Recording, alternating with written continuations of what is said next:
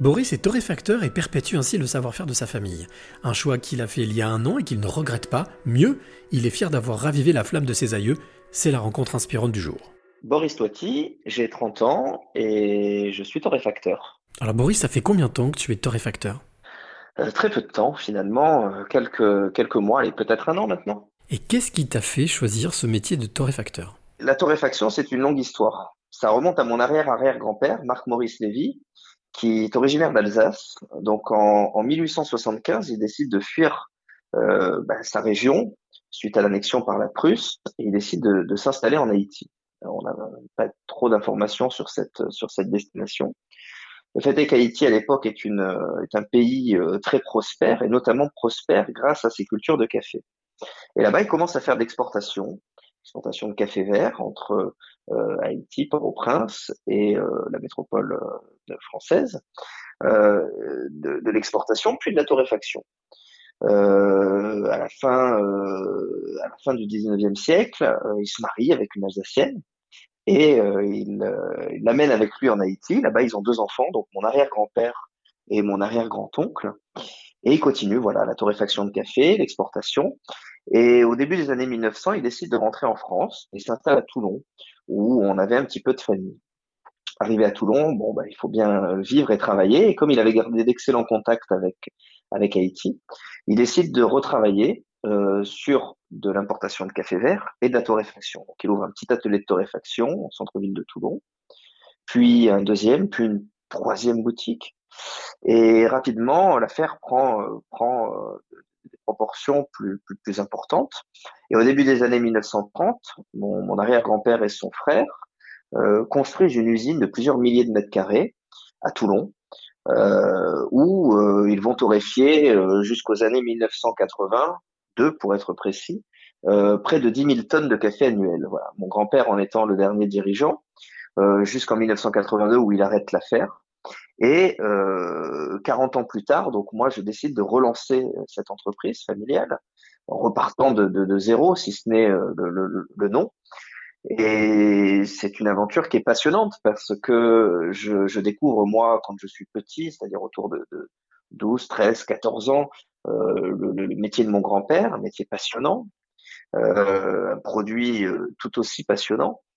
Euh, et ça fait quasiment dix ans que je, je rêvais euh, de, relancer euh, cette entreprise de torréfaction. et voilà trois ans s'y est mis, vraiment. Euh, quasiment tous les jours à travailler, rechercher, s'informer. Et aujourd'hui, voilà maintenant près d'un an que, que l'on a ouvert, donc comme en 1875, un petit atelier de torréfaction en centre-ville, de l'artisanat de proximité. Et euh, on travaille un produit voilà de, de, très grande qualité avec des prix qui sont euh, euh très euh, très abordables. Qu'est-ce qui a fait que tu aies choisi de regagner le chemin de, ton, de tes arrière-grands-parents et de ton grand-père? Ouais, Il y a différentes raisons. Euh, la première, c'est qu'on avait une marque, donc les cafés de Maurice, euh, qui était donc très très importante, notamment à Toulon et dans sa région. À l'époque, mon grand-père employait plus de 200 personnes sur site. Euh, ça torréfiait toute la journée. Toulon était embaumé entre 1930 et 1982 d'effluves euh, de, de, de, de, la torréfaction. Et euh, on, on m'en parlait régulièrement, quoi. Quand euh, je disais voilà que j'étais de la famille des cafés Maurice, on disait oh, mais quel bon souvenir. Euh, beaucoup beaucoup de, de, de, gens se remémoraient. Certains aiment bien dire l'expression c'est le, le, café Maurice, c'est la Madeleine de Proust. Et il y a dix ans, j'ai eu l'idée d'écrire un livre sur l'histoire de ma famille à travers les cafés Maurice, bien évidemment, et toute histoire des publicités qu'ils ont pu proposer, puis des précurseurs dans de nombreux domaines, et notamment dans le domaine de la réclame. Euh, un livre qui a, eu un écho incroyable. Et euh, tout ça mis bout à bout, et puis le retour à la proximité, l'envie de regoûter aux produits locaux, proches de nous, euh, avec un savoir-faire et voilà une expérience.